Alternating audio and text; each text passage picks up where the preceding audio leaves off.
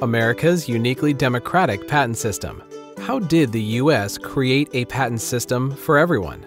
The men who led the revolution and wrote the Constitution wanted to stimulate the rapid growth of industry to ensure the new nation's economic survival. The survival of the United States was far from certain in those days. America's agrarian economy depended heavily on imports. Britain, meanwhile, had a population three times that of the United States and was the unrivaled leader of the emerging Industrial Revolution. It was, therefore, a critical task of the leaders of the new American nation to design institutions, including a patent system, that would encourage economic activity and investments to spur the growth of America's primitive economy. Because America had no significant capital or commercial assets, the new nation had to rely on its two chief advantages abundant natural resources and a population considered to be uniquely enterprising and independent minded. Unlike the tenant farmers and laborers who made up the bulk of England's rigid class society, the vast majority of Americans were freeholding farmers, shopkeepers, artisans, and mechanics, the forerunners of what we today call the middle class. And as publisher Hezekiah Niles put it, they were possessed with a universal ambition to go forward. This ambition was America's principal asset, and the founders knew they had to find a way to unleash the creative and productive potential of their citizens. How can patents spur economic growth? In 1787, America no longer had access to Europe's vast resources and was left to its own devices. As Thomas Jefferson explained in a note to his daughter Martha, we are obliged to invent and execute, to find means within ourselves and not to lean on others. The founders quite consciously created a patent system that would do what no other patent system in the world had ever done before stimulate the inventive genius of the common man. The first thing they did was to affirm the rights of inventors and authors in the U.S. Constitution. Although the Intellectual Property Clause was ultimately adopted unanimously on September 5, 1787, there was much debate before it passed. Jefferson, in particular, had reservations about the wisdom of granting temporary monopolies so soon after Americans waged a bloody war of independence to end Britain's monopoly on trade and political power. But other delegates noted that a monopoly of trade is a far cry from the temporary incentives granted to inventors in return for the benefits they provide society. In the words of Louis Wolowski, Polish economic and political writer, inventors' rights under patents are called monopolies only from the poverty of language, which has failed to express in words a very important distinction. As historian B. Zorina Khan put it, Rather than monopolists, patentees were viewed as beneficent contributors to progress, and the consistent goal of those who shaped the system was to encourage domestic ingenuity, whatever the social class of the inventor. Or, as James Madison put it in the Federalist Paper 43, the public good fully coincides with the patent rights of individuals. What made America's patent system unique? The real genius of the founders was the way they integrated democratic principles into the design of the world's first modern patent system. These were reflected in six fundamental innovations in our patent system that departed from European practice.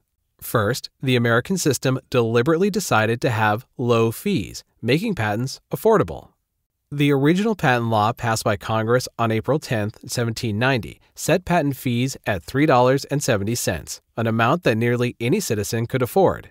Even after fees were raised to $30, they were still less than 5% of the filing costs in Britain.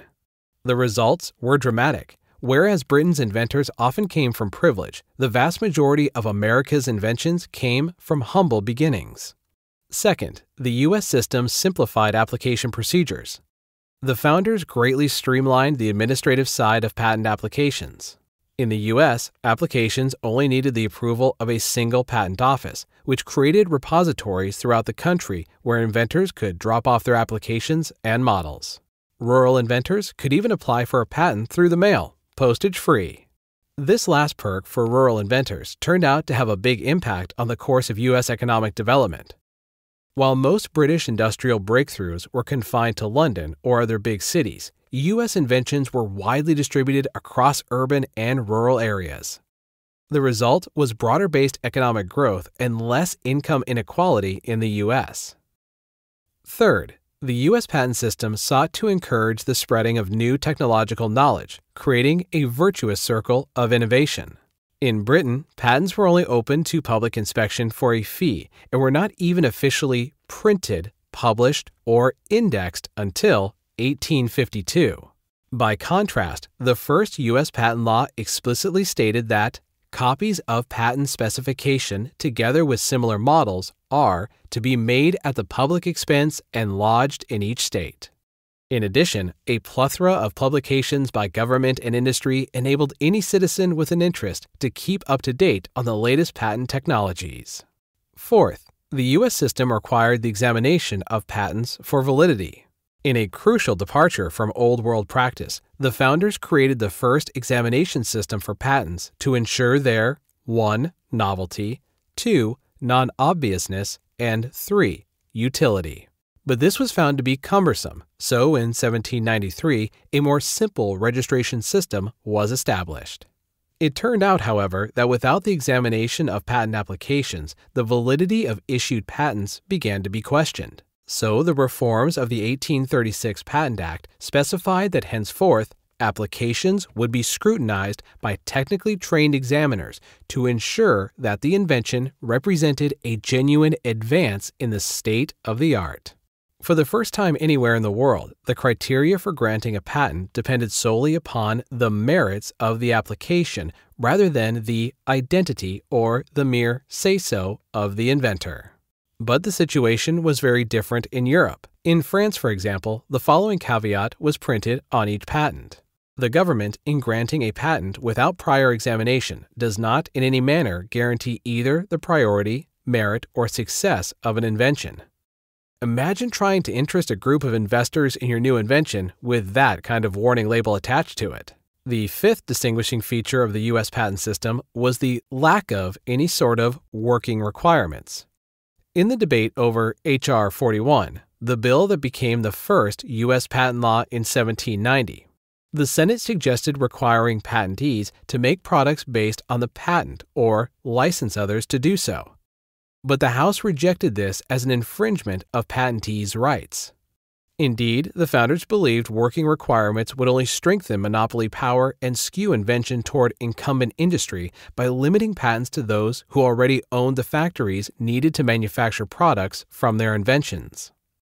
By 1865, the U.S. per capita patenting rate was more than triple that of Britain's, according to the annual reports from the commissioners of patents in both countries, and by 1885, it was more than quadruple that of Britain.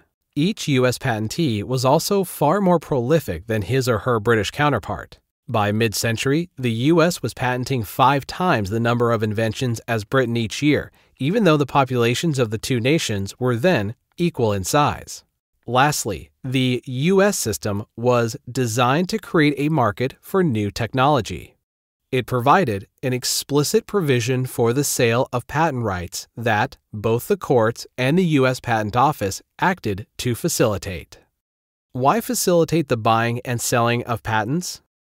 because doing so enabled ordinary inventors without the capital to commercialize their own discoveries to still participate in inventive activity and earn income by licensing or selling their patents to enterprises that could.